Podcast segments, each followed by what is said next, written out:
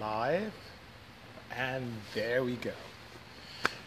Good afternoon, everyone. BC here, of course, and thank you for joining this 144th episode of the BC Motor Tech Tuesday. Yes, that's 144 episodes, back to back, uninterrupted, no matter what it was, sleet, rain, hail, snow, it doesn't matter. But speaking of weather conditions, it's quite warm now. And for those of you on YouTube, thank you so much for joining me as well.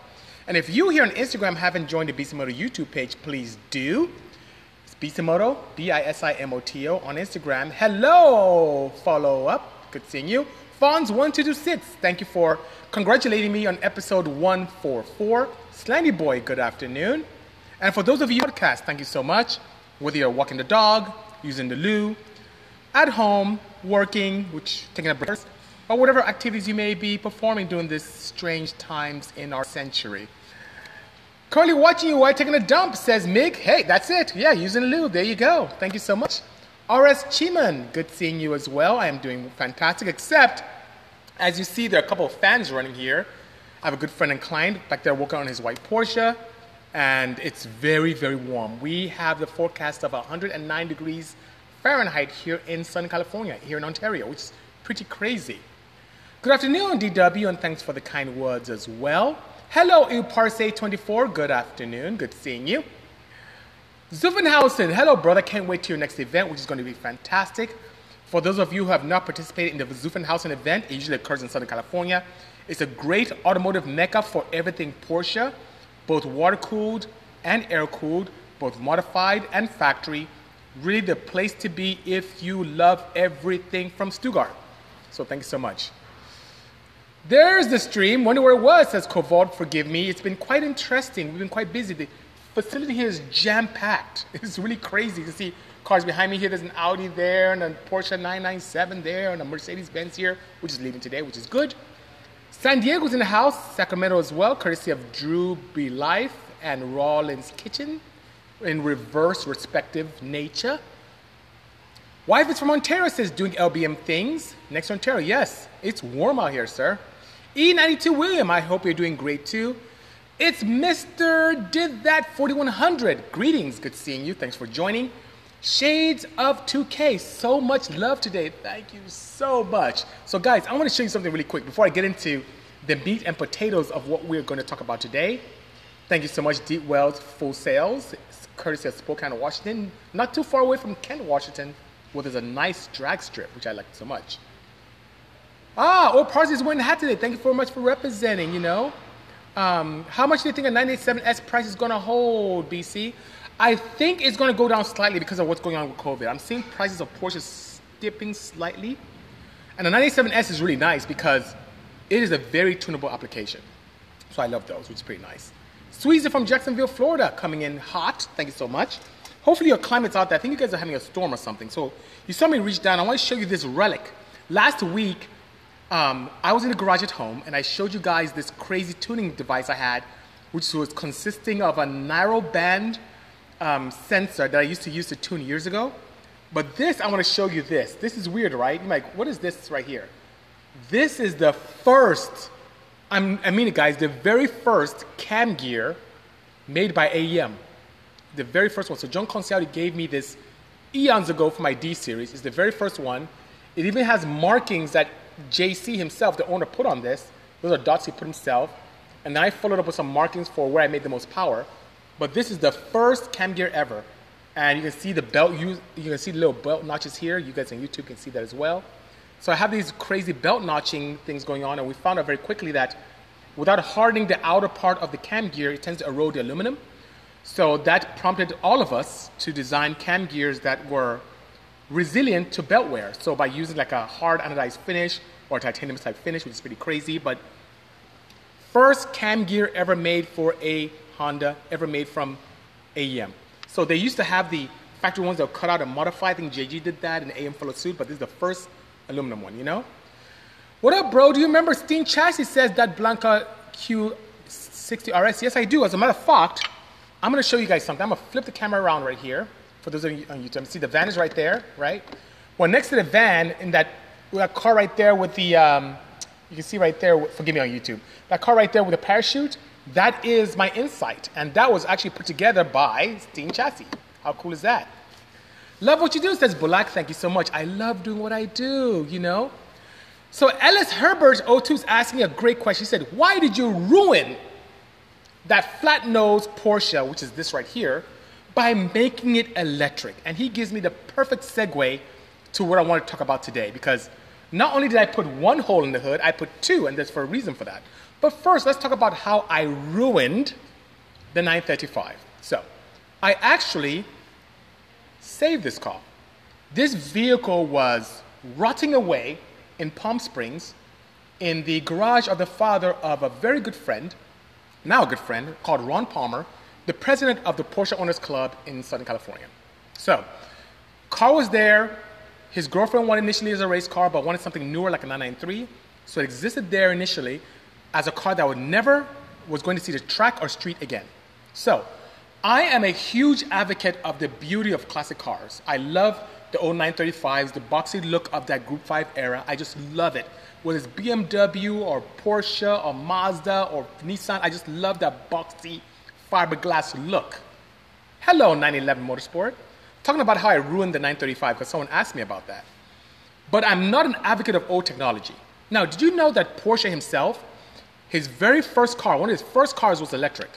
So if Ferdinand Porsche was alive today, he'd be very impressed with the fact that I was able to combine the futuristic appeal of an electric motor to the beauty of a classic racing heritage 935. Now, it gets more interesting than that. Do you know that everything that we love from back in the day in this era of 935s, the twin turbos, the wastegates, the turbo placement, all that was what engineers did to think out of the box in the 80s and 90s to win races. So I'm just taking that, what is Porsche, and making it even more Porsche with today's technology. Guess what? I finally have a Porsche 930, 935 that doesn't leak. It doesn't, right? And above and beyond that, even though I'm an engineer, I am an enthusiast first. And what does that mean? I want to go fast. And I want to do that speed opportunity without being detrimental to the environment. I showed you the van a moment ago, the wagon, all these cars, I always had this weird guilt about building cars and driving them, having fun, shooting flames, but hurting the environment. So I quickly changed a majority of my cars to ethanol-based fuels to have a cleaner exhaust opportunity. But now with EVs being fast and being able to combine the two and do all this great stuff, it's a match made in heaven. I get to retain the beauty of a classic 911. When you sit in this car, it smells and feels like an old Porsche. But when you step on the pedal, which is, by the way, a factory Porsche pedal, you step on it, and this thing accelerates like unlike anything I've ever built. Faster than my blue IROC Porsche. Faster than a minivan. Faster than anything I've ever built. This thing is absolutely amazing. So, did I ruin this car? No, I did not, sir. I saved this vehicle. Thank you so much, Type Function. I saved it, you know. Alex246 says Tesla's working on a solid-state battery, which is very exciting. Yeah, quite a few companies. Samsung SDI is doing that. My friends from LG Chem are doing it. Yeah, it's going to be an exciting time. We barely scratched the surface in terms of cell technology, you know. And Kevin drove it himself. He said, so basically it wants to kill you. He's right. The car wants to kill you. So it's a beautiful car. And in California where we are, so I'm telling you, this chassis, if I had a petrol engine in it, would not be legal. But guess what? How it sits now, it's 100% legal in 50 states in the United States, including California, which is very strict. So I get to have fun, fast, and it's amazing. And that brings me to why I put another hole in the hood. Not too long ago, I had the opportunity to participate in a crazy run. My setup right now has about 32 kilowatt hours of energy in battery packs, that is. And if I keep my foot out of it with full regen, I can eke up to 180 miles. Better than my Viper with a full tank. My Viper's like 120 miles with a full tank. I can eke out. When I have fun, I'm closer to 140 miles, okay, before I have to charge it again. When I charge by level 1 charging, it is so slow. Oh my God, it's disgusting. It takes me, if it's to say, let's say I'm 4% state of charge, and I want to get to 95 state of charge percent. It's so hot here. It takes me 15 hours. It's so annoying. It sits there. So I have fun, right? 100 miles plus, having a blast. And I have to wait 15 hours to charge again. That was annoying.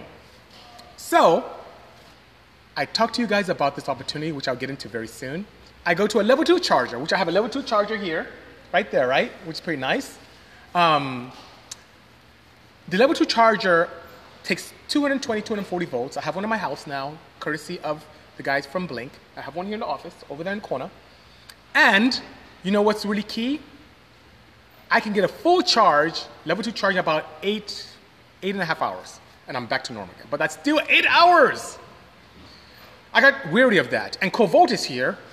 He says 180 miles on 32 kilowatts on a large Model S rear drive unit. That's insane. Those things eat kilowatts. Yes, they are they soft, but the key is regen. So I get up to, you may think this is crazy, 75 kilowatts of regen. So if good story, sidebar, total sidebar story. I'm in Long Beach. My line is messed up. I'm driving on a freeway. I have probably 40 initially when I left, state of charge. I'm on this 57 freeway. I'm down to like 15 state of charge. Can I get to the office? At this rate, I would not. But with regen, I was able to go downhill, let off, and let the batteries charge back up, and I got here. So the regen, the max regen is a key component for me to be able to get that. If I turn regen off, I probably barely get 100 miles. barely 100 miles of charge if I turn my regen off. And that's with full charge. Anyway, I digress. Okay, so back to the story. But there's this concept, guys, family. There's this concept with CHAdeMO that allows me to put in as much as 50 kilowatts directly to my batteries without using an onboard charger. So that means I'm not taking AC and an onboard charger, converting it to DC, and then charging my batteries. I'm going straight DC from the charge station to my batteries. And what does that do? Guess what? Instead of 15 hours, instead of 8.5 to 9 hours. Hello, AJ from Relentless Racing. What do I end up doing? 32 kilowatt hour battery pack, 50 kilowatts capability straight to my batteries. I can get a full charge at 41 minutes. I can get to 80% charge from complete depletion in 30 minutes. By the time I plug in, go grab something to eat and drink or whatever, and come back, I'm fully charged. How awesome is that? To fill up my Odyssey, it takes me about, I time myself, about 13 minutes from when I get out the car to be able to charge it, pay for it and everything, come back in. Now, I have the capability of, guess what? Doing that within 30 minutes and have fun again. So thank goodness for technology for allowing that. Thank you so much, Mitch Peterson, for pushing me that way. Thanks for Ryan Bassery for helping me wire this up. Thank you so much, Sam, for allowing the fabrication to make this look so pretty. And thank you, Kovolt, for even talking to me about that. We had a good discussion about that digitally, which is great, you know. Do the LG Chem batteries hold up that well over the time with that fast level fast charging, as our good friends from Electro Boost? Actually, no. So what do I mean by that? I have a derate function built into my BMS, so I use an Orion BMS. And what I noticed is that when I put that much charging in, especially on a warm day, my battery temperatures get pretty high very quickly, but I have this algorithm built in, this logic built into my BMS to communicate with the charger via CAN to reduce the amount of charge if my temperatures start to run away. If I start getting some thermal increase that's not comfortable, if I start going north of 40 degrees Celsius, it starts pulling back the amount of kilowatts going to the battery and keeps me happy. So that's good.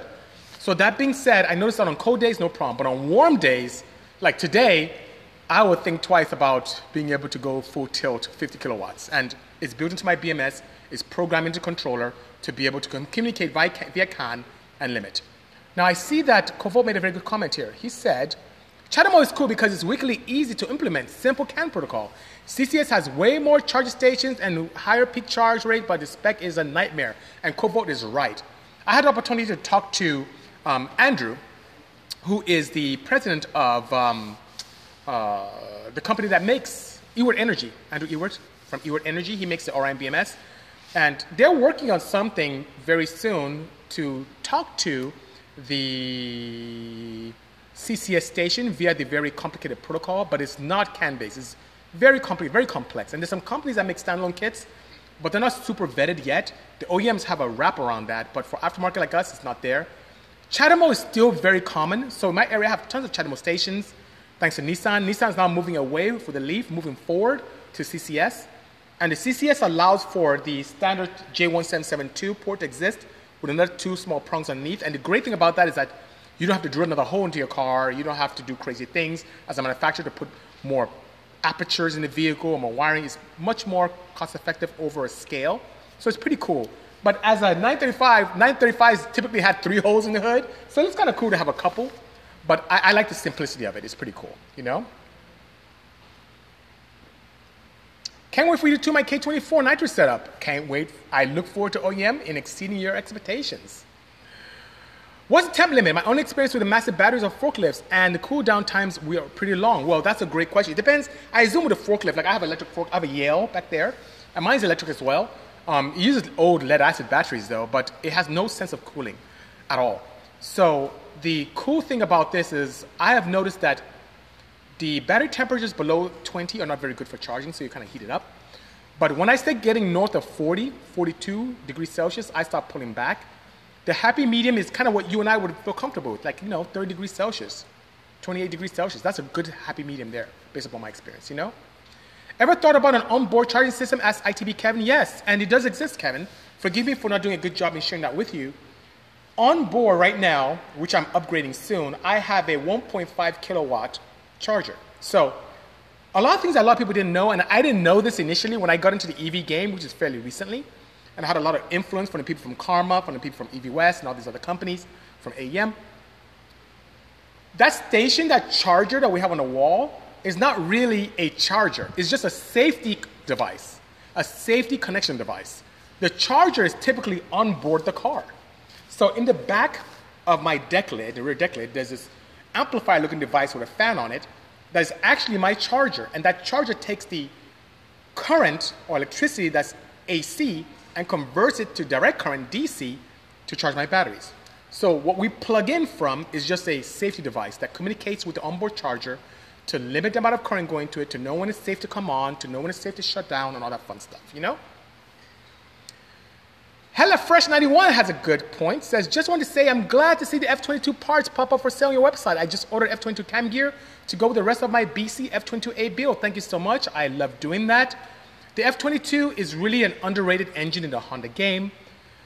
We discontinue a lot of products, but due to demand, I brought some back. So I made a limited amount, so if you need some or your friends need some, get it now, because I'm not sure I'll be able to dedicate time to put more out there. So it's limited. I think we have maybe a dozen left. After that, it's gone, and those are things that are selling like hotcakes. What's the best way to make more power on a natural aspirated engine for under 30,000? Depends on what engine, but the key thing is airflow. So I'll give you a 30,000-foot view, which really embraces all types of internal combustion engines that are naturally aspirated. Airflow, meaning you don't want to restrict the intake. Head, the head flow has the highest potential for power on a naturally aspirated engine.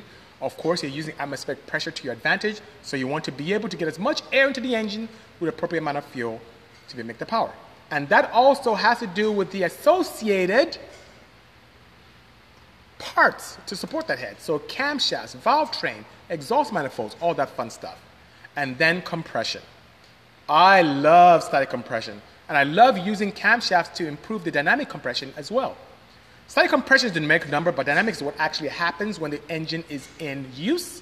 So that being said, my D-Series that I broke a ton of records with, 18.4 to 1 static.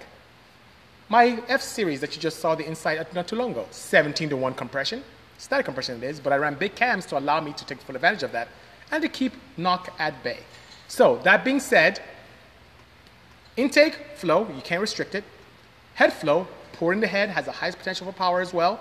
Associated opportunities to support that head work being camshafts, valve train, exhaust systems, and definitely some compression. So that's a very nice high level, you know? Oh wait, can you explain how regen brakes work, says Dealing Designs? That's great. So once again, as an engineer, I don't want to talk over my audience. I want to be able to have technology appreciated by everyone. So I'll try and make it very basic so everyone can understand. So let's say this cam gear I showed you earlier on is my electric motor that's in the K3V. Well, my electric motor in there is actually a radial motor, but this looks more like an axial one, right? But anyway, let's say there's a motor. This motor acts as a generation unit and an absorption unit. So as much as can put out output to be able to move the wheels and car forward with a nice torque ability, it can also reverse and slow down. And as the vehicle is allowed to slow down, it can now act as a generator to charge your batteries. So How regenerative braking works is that it uses the motor as a braking system to slow down the drive wheels to then also put energy back into the battery without you using physical brakes, which, by the way, use friction and heat to slow down the car. So, by the way, I have stop-tech brakes on this vehicle right here. I probably will never, ever, ever, ever, ever have to change it for the length of the car because I use regen like crazy. As a matter of fact, if I'm doing 70 miles an hour, I just left my throttle and my vehicle using the electric motor as a way to absorb energy would just slow down the car to a complete stop. When CSF had a meet not too long ago here in Rancho Cucamonga, which is about a 20-minute drive from here in my office, I am sweating so hard here. I went from Ontario to Rancho without touching my brakes at all. And then I have a protocol which is built into my controller as well here, where whenever I use regenerative braking, it sends a signal to my PDM, which is my power distribution module, to turn on my brakes. So when regen occurs, my brake lights come on, which is pretty cool, you know? How do you find the point where you need more compression or more aggressive cams? Kind of like finding a bottleneck. Now that's interesting. So I always build cars with the mindset of beginning with the end in mind. And what do I mean by that? I know what power goal that I want, especially reliability being paramount, and then I work my way backwards from that. So there's always a diminishing return when it comes to compression and camshafts. You can have a camshaft that's from factory, maybe 5 to 10 degrees of duration on the intake and exhaust more, and you'll find you'll pick up power everywhere. But you'll notice that if you keep on adding duration and lift to the point where you don't have any detriment to your engine integrity, meaning you don't want to touch your piston and valves, you don't have valve-to-valve interference, you don't want to run out of guide, you don't want to destroy your valve train. You'll notice that it gets to a point where you stop robbing Peter to pay Paul, meaning you start gaining top-end power at the sacrifice of low-end torque. What's the perfect example?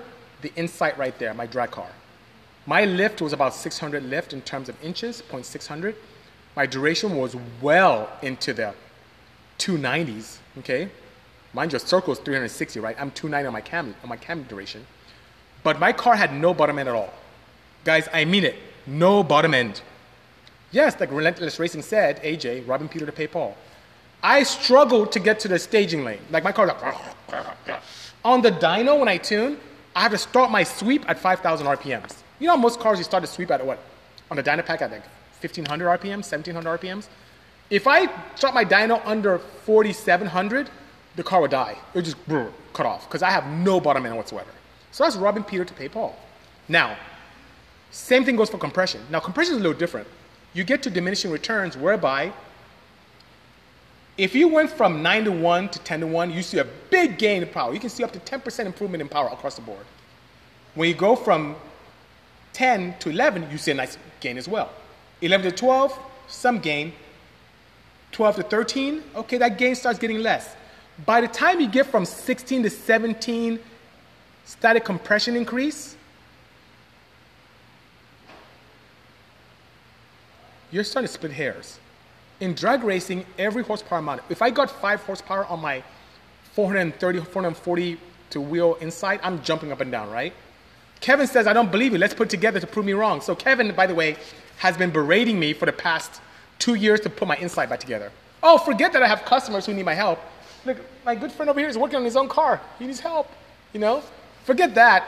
Guys, I put my own projects on the back burner to take care of my customers. I always felt bad when I was at the track racing and that my customers didn't have the opportunity to race and they're watching me like, oh, that's messed up, you know? Ah, Fox Design says, well, ask Peter, he'll confirm. Yeah, because he got paid, right? Oh, Rob Peter paid also. Oh, Peter got actually jobbed. He got, you know. Me and John can do it. You know, Kevin, you say that. I did some really crazy stuff in that engine. Like really crazy stuff. I've been watching the Insight, says they link multiple videos. Yeah, that thing was a fun. It was a lot of fun, you know. I feel your pain. Same here, says Ferrari Eater. It's crazy, you know. It really is. Thank you, Lula Fuente. Good seeing you. Thank you so much, E92 William. Look at this. It is so hot back here. It's ridiculously hot. It's so bad. Hello, B15 driver. Good seeing you, you know. you gotta go have fun too and get so motivated at work. Well, you know what? The cool thing for our eater is that I really enjoy what I do. The team and I were here until I think like about 8:30 last night, and then back here again a little bit before 9 a.m. And we'll probably be here late again. But it's great. And with everything going on with COVID, we're being very safe and limiting the amount of people coming to the office. But nonetheless, we're trying to be as safe as possible and continue to develop and create things. And this year is going to be great. Even with SEMA going away, we're still pressing on as if SEMA is happening. We're going to have a very exciting excitement as the announcement, I should say, as the year progresses, with a very cool project coming to light, which will be very exciting. And that brings me to something else. We talked a lot about charging and EVs and all that good stuff, right? Now, would you like to win a Blink charger? Would you like a level 2 charger? Hello, Ricky Unfiltered. Ricky, I know you want to win a charger. And you may say, Ricky, wait a minute, what's going on? I don't have an EV car, so why would I want a charger? Well, Ricky, great question, in theory. You should get an EV sooner or later, but even if you don't, for your house, EV charging stations actually improve your bottom line. It improves the value of your home, believe it or not. If you put your home out for sale or for rent and you have an EV charger built in, or if you have a shop and you put it there and you end up renting it out, it actually increases the value because you do have this pretty cool device that allows for employees or workers or people who are nearby or the new renting person to have it. So Ben French LA, whose Porsche is right there near the fab station, says no EV. But Benny, yeah, even for you, if you, with your new home, install this, you win this and you install it, it increases the value of everything. If you put in your new facility, I think you have a 86,000 square foot facility out in Arizona, guess what? You may have employees where that can be an attraction for you. Say, hey, I have this great company. We even have charging stations on board, so if you drive to work, you can plug it in while you're working. So it's a great way to retain employees. So why am I telling you all this? On Sunday, I did a post where you can, all you have to do is go on that post, like Bisimoto, which I'm sure you do, also like Blink Charging, and then just tag 2 of your friends. And guess what? You're in a drawing to win a free charger. This charger is like $400 plus, and then it comes with like a little cool thing where you can type in something online on the website and get a, I think a $200 or $300 credit for charging. It's pretty cool, you know? Okay, I'll put an EV charger for you when you visit. Okay, sounds good. I appreciate that, Ben French LA. So that being, oh, for those of you who don't know Benny, I'm joking with him, right? But he's a very good and bad influence on me, you know? And what I mean by that is, you guys can thank Benny for all of this. See this Porsche here? See that Porsche there? Let's see how many Porsches here. 1, 2, 3, 4, 5, 6, 7, 8, 9, 10, 11, 12, 13, 14, 15, 16, 17, 18, 19, 20, 21. 21 Porsches here in the facility. And we can all thank Benny for that, because Benny's the one who got me into Porsches. He is the one who pushed me to get into it. And without Benny, without Ben French LA, the Frenchman himself, I would still be working on CRXs. Maybe I wouldn't be here anymore anyway. But thank you, Benny, for being a positive influence on me and allowing me to explore my talents in the Porsche world. I really appreciate that indeed. Yes, R35, R13, he's the one, Ben French LA. And now he was kind enough to, he just picked up a 991, he dropped it off here, and I'll put a post on that soon. So we did induction for him, exhaust system, and a flash. So he's gonna have a lot of fun. His car's gonna be bananas when it's done here, which is pretty nice, you know? Silcam Carbs, EV Porsches, Bisimoto says DJM, amen, yes, you know? Are you, buddy, says Benny. Benny says that, you know, but, oh, thank you so much, Matthew. Thank you, Porsche Hub, thank you. He says it's all me, but Benny is a very successful man in his own right, and he didn't have to say anything to me. And you know how I talk about being there, being that person you needed when you were younger? I needed more Bennys when I came to America. I needed more people to show me the light, because I was really in my world, my blinders, doing the single cam thing, doing the tuning thing, doing the Honda challenge thing. And he really showed me an opportunity where another market could utilize my expertise. And it's been a great journey ever since. And look at what it's done for me. I had the opportunity to get into a video game. So I had the opportunity, right, to get into the EA Need for Speed. And that's because they wanted my Porsche and they put my Porsche in the game. And I was there, they flew me to England twice to film. So I'm in a video game because of a Porsche. I had the opportunity to get on the Jay Leno show. He asked for a Porsche first, the center seat that we did. I had the opportunity to be in a bunch of movies and so on and so forth. Fast and Furious 7, Porsche is in that as well, only because of Porsches. So that being said, Benny really was a very instrumental component or part of my success. So I appreciate that, you know? Kevin says, HP Tuners, I'm telling you, you know, you said that, and I may do that because I had a customer coming yesterday who has a CTS-V who needs the Bisimoto Touch. And if that's the case, I'm going to be forced to play with HP Tuners. So, Kevin, your mindset may come true, you know? Diego24 says, hey, BC, could you say hi? Hello, Diego. Thank you for joining. JDM Regiment UK in the house, courtesy of the United Kingdom. Thank you so much. CA Tune, hello, buddy. Hope you're doing well. It's hot, hot, hot here. CA Tune, Igor, I'm telling you, dude. Look at my shirt. It's like wet. Look at, I'm just sweating. Look at, I'm sweating here. I don't know how are you doing back there on the Porsche? Are you dying over there? Are you okay? I don't think you can hear me. Maybe you passed out. Are you there, sir? Almost done. Okay, so he says so. He's underneath the car. It's probably so hot down there, you know? Success is all you. You're master of your own destiny. Thank you so much, Benny. But I appreciate, honestly, I know you're being humble, but I really appreciate you pointing me in the right direction. And when I came to America, I needed more people like you, Benny. A lot of people shunned me away, didn't want to help, just told me, shut up and drop every car, give me the money. They never wanted to teach me how to do things. And I really want to learn. And if not for John Conciati taking me under his wing from AEM and you, Benny, pointing me in the right direction, my life would have been a little different. Even Reggie Wynn from Turbonetics, he got me to turbocharging. I was a diehard NA head. I was a small displacement, high RPM, high compression guy. Never even thought about turbocharging. And then Reggie pushed me towards that, you know? So it's great. It was really good, you know? Could you do a video putting everything together, measuring everything, says Rod Motorsports? Yes, I can, and I am actually. As a matter of fact, I'm building a pretty bananas car. My old little 987S Cayman, that's on the lift over there. I'm building this bananas engine. So I took out the factory engine and I'm building this engine that's capable of 1,000 horsepower. I'm documenting the whole build. I'm gonna post that up on my YouTube feed. So if you're not subscribing yet to the BCMO YouTube feed, please do. So once again, I talked about EV charging. Please guys, take advantage of this. On Sunday here on Instagram, I put up a post where if you like Blink Charging, like BCMO, which I hope you do already, and then you have the opportunity to tag two of your friends, you could win a level 2 charger, which is amazing. So whether you have an EV or not, grab it, put it up. It's very viable, and you can have a lot of fun with it. It's a beautiful charger. It doesn't look like a dishwasher or a fridge. It really is a cool, nice design. So it's not this ugly charger. It's actually quite attractive. And when you finally do go EV, you can have a charger. If you don't, it helps your property value, which is pretty good. Please, please take advantage of it. Take advantage of it, guys. I will announce the winner a week from today on Tech Tuesday. So you get to see if one of you won, which is pretty nice, you know? Hey, are you gonna get any shirt sizes on the site soon? Piggy, DM me what size you need. Maybe I can make it happen. I've been doing a lot of things because I've been pulled in so many directions. So I've been doing a lot of things in a very, how should I say, limited manner. So let me know what you want. It's good, you know? Is the 986 a good first car? My brother just found out about it and wants one. It is and can be. So the 986, I have 5 of them here. I love 986s. That's what my center seat Porsches are based on.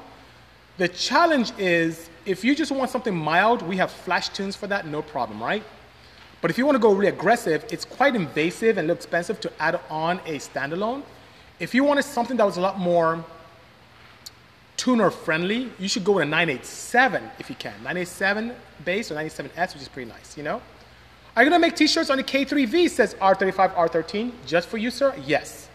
So let me know what size you are, and I'll try and make a few of those. And I don't know if you remember, I wore that maybe, I'll probably wear it next Tech Tuesday. I wore some not too long ago. Maybe I'll wear one even tomorrow. And why is tomorrow key? FCP Euro is this pretty cool, like just website. They have great parts, and you can, I buy a lot of my Porsche parts from them. They're great people. And they're based back east, and they ship globally. And they have all these cool prices on parts, and even give me a lifetime warranty on parts, which is bananas, right? Well, I'm gonna do a live video with them tomorrow, here in the facility. I'll probably wear that shirt for tomorrow. It'll be at 3 p.m. Pacific, 6 p.m. Eastern, so please feel free to join. The only way you'll see it is if you do go to FCP Euro and then follow them, and they'll have an opportunity to be able to see what's going on. Anyway, I'll have that shirt on tomorrow, and that's pretty cool, so we'll have that going on. And FCP Euro, we'll talk about a project. I'll do a walk around of the shop. It's going to be a pretty cool, you know, thing, you know? Kovolt said, yes, FCP Euro is fantastic, but too long shipping to the West Coast. East Coast shipping is mega fast, though. Yeah, actually, I ordered for that crazy little R8 right there, Vuitton R8. I needed an oil temperature, oil level sensor, and I ordered it on a Saturday and I got it here by Tuesday. So that's not bad, you know? Kovolt, you do say that, but I get better pricing with SCP Euro. The prices is pretty freaking good. So, and I got it by Tuesday. So it wasn't bad at all. So I don't know how they do it or what kind of voodoo they have in getting shipping from the East Coast to California in 2 days, but I got it, they got it to me. It's pretty cool. My pleasure indeed. Ontario Metal Polishing's in the house. Hello, Greatness VQ, my first BC Motor Live. So Ontario Metal Polishing, they're in Ontario. They polish metals. And so if you see the crazy stuff on, let's say, my, you know that twin turbo crazy 935? They do my polishing. The Odyssey, they did the polishing. The Wagon, they did my polishing. The center seats, those guys are pretty talented. And they're very quick too, and good pricing too. So thank you, Ontario Metal Polishing, for being there for us, especially during SEMA. We have a crunch and we have 2 days to polish things. You make it happen. I appreciate that, you know? Favorite classic Mopar car, if I had to choose one, as Uriparse24. So this may not fall as classic, but in my eyes it does. First gen Viper, that thing is awesome. So I know it's not from the 60s or 70s, not even, you know, earlier than that, but I really love the first gen Viper. Pretty cool, you know? No kids! Dentist Selim said, BC, please give it a scoop on that palette of Tesla motors you're going to utilize. Okay, so here's the deal. I'm going to build a rig, and I'm going to bring you guys along with the rides. Look, I am sweating here. I'm going to build a rig where I'm going to mount these Tesla motors in this enclosure and dyno it. And my goal is to push the limits of the Tesla inverter system. So right now, we have the capability, of course, as you see, a lot of these Tesla motors are maybe a little bit over 400 kilowatts, and let's say, let me put in horsepower speak, closer to 500 horsepower, okay?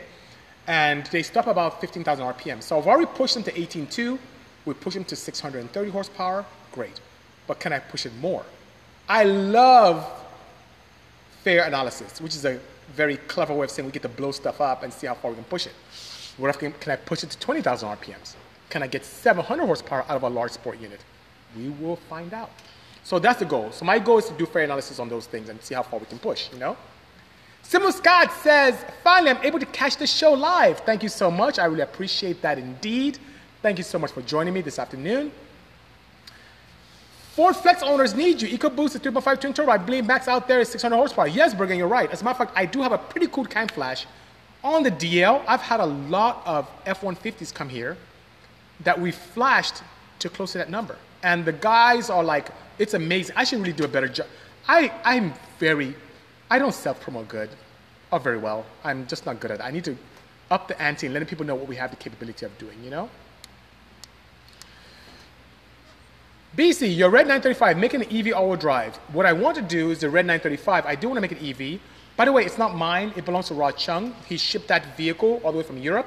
It was quite paltry when it came to us, leaking, very old technology, had a Hestec ECU, which is from the 80s. It was DOS-based, a lot of redundancy, a lot of old-school stuff. Without even pushing this thing, it made 475 to the wheels on 91, just barely, at like very low boost. And I want the client to come here so we can push the envelope to 500 plus. And he said, I want an EV. So that engine and drivetrain is up for sale if you want it. Gearbox, engine, ECU, harness, everything, boom, you can take it, plug and play, and just have a lot of fun with it. The engine was built to handle up to 850 horsepower, no problem. But in normal trim, you can have fun at 500 plus. And he wants to go EV. So he wants to go two-wheel drive, so stay like that, but it's pretty crazy. The weather went up to 118 today in California, BC, super high. I am, look at me. I'm sweating, look at my hand, it's wet. I'm just sweating so much. It's so bananas hot back here. It's supposed to be 110 here in Ontario, which is pretty crazy, no? Dakar style EV all-wheel drive Porsche. Dealing, I like how you think. So let's do this. Dealing, if you're down to do the turbofans on that, I'm down to build that maybe next year. I'm serious, I'm down to do it. If you're down to work with me on that. For those of you who don't know Dealing Designs, you know the crazy turbofans are on my Odyssey, and we're also, not Odyssey, I'm sorry, on the all-wheel drive Wagon, and also on the front-wheel drive crazy aero car we did for Hyundai. It was like a hybrid vehicle. This guy's a master of his craft. He made these beautiful turbofans. On the rear of the Wagon exists. They're beautiful and functional. And the reason why they're on the rear is because it's an all-wheel drive setup. It does a great job at speed of evacuating underneath the vehicle to create a bit of downforce, which is amazing. So thank you so much for being who you are. Heavy Foot 94, thanks seeing you. BC, could you talk about OEM ECU reflashing? Sure, Rod Motorsports, I'd be more than happy to. So that being said, factory ECUs exist and are quite advanced nowadays. Companies put amazing amount of resources, both from an engineering and financial resource, and even partner with companies like Bosch and Continental and Killian to build these beautiful devices that can control a majority of things and keep your engine safe. As performance enthusiasts, we have noticed that there are opportunities where the manufacturers leave a lot on the table in terms of power, but while retaining efficiency and also reliability. So reflashing allows us the opportunity to go into the ECU, either directly on the board or via CAN, or even via the OBD port, to change fuel, timing, in many cases boost, to give you more reliable power. And many times it happens in a few seconds. Sometimes it can happen like on a Dodge diesel, take an hour plus to do. But it's a very clever way of changing the parameters in your engine ECU to give you more reliable power. And we do quite a bit of that here. So we have Porsches we do that on, we have Hondas we do it on, we have Nissans we do it on, we do it on the Ford F-150, we do it on Raptors, on EcoBoost engines, on EcoBoost Mustangs, we, Subarus, you name it. So we have the capability of doing a variety of cars. And most of those tunings can happen right here in the garage. We can just plug you in via our ECU system, use WinOLS, that's my very favorite system on some of the Porsches. I do a lot with Cobb, to be able to give you a very proper tuning solution. And of course, each time I flash, I always use a very low noise inverter on your battery. And why do I do that? Because doing flashing, if your battery voltage falls low, you could brick your ECU. And what I mean by bricking, yeah, literally, you turn your ECU into a brick, where it doesn't start the car and you have to buy into the ECU or tow it to the dealer and get it fixed. So to prevent that from happening, we even flashed that V10 R8 right there. That's what we can do. Hello, Roger That. He's saying, what's poppin', broski?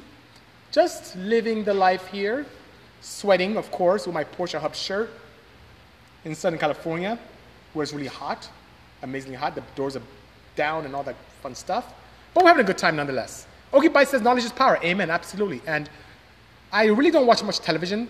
I read every day. Every day I live my life to whereby I can go to sleep a better person than I was the day before. What I knew today, I didn't know yesterday. And tomorrow, I'll know more than today. And that's why I really don't mind sharing everything I know, because technology continues to evolve, and I'll continue to have and learn more things. As a matter of fact, this EV project here that I love so much, I knew nothing about EVs about this time last year. I mean it.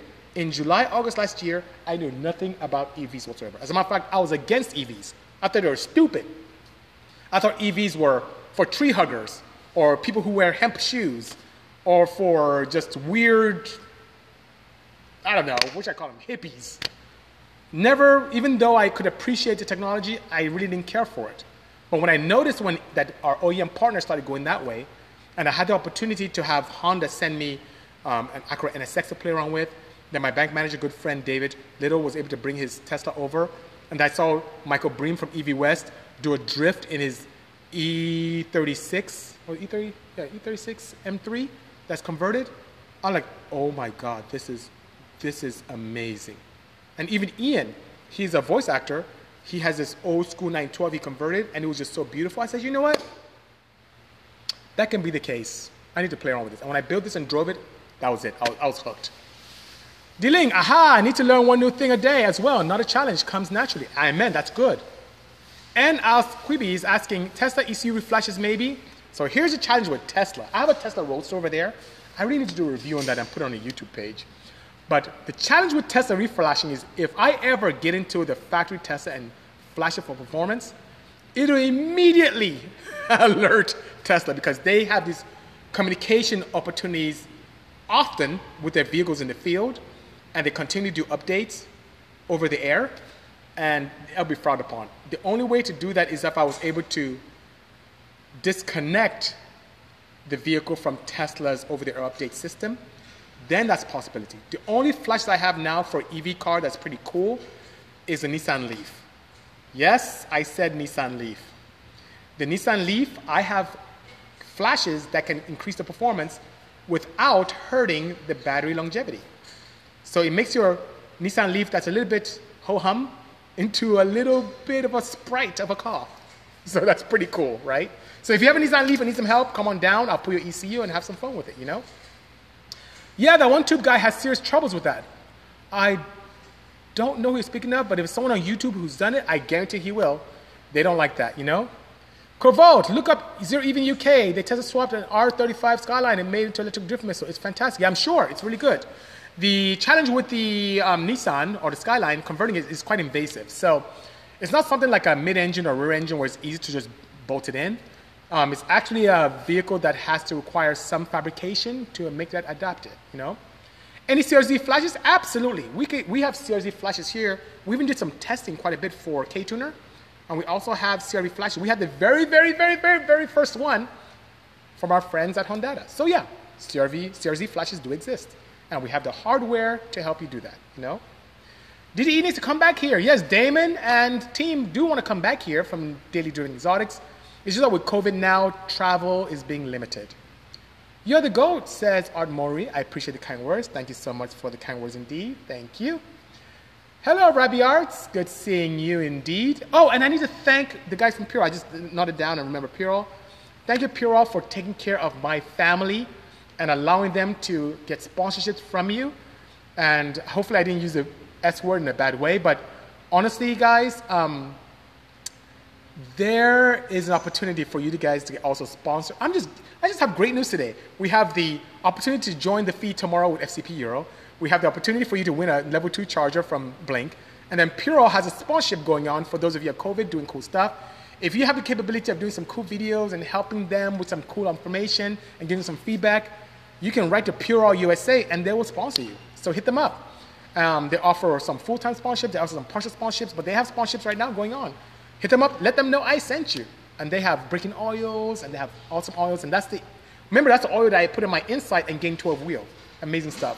And I used their special blend oil in my transaxle in the EV as well, which is pretty cool, you know?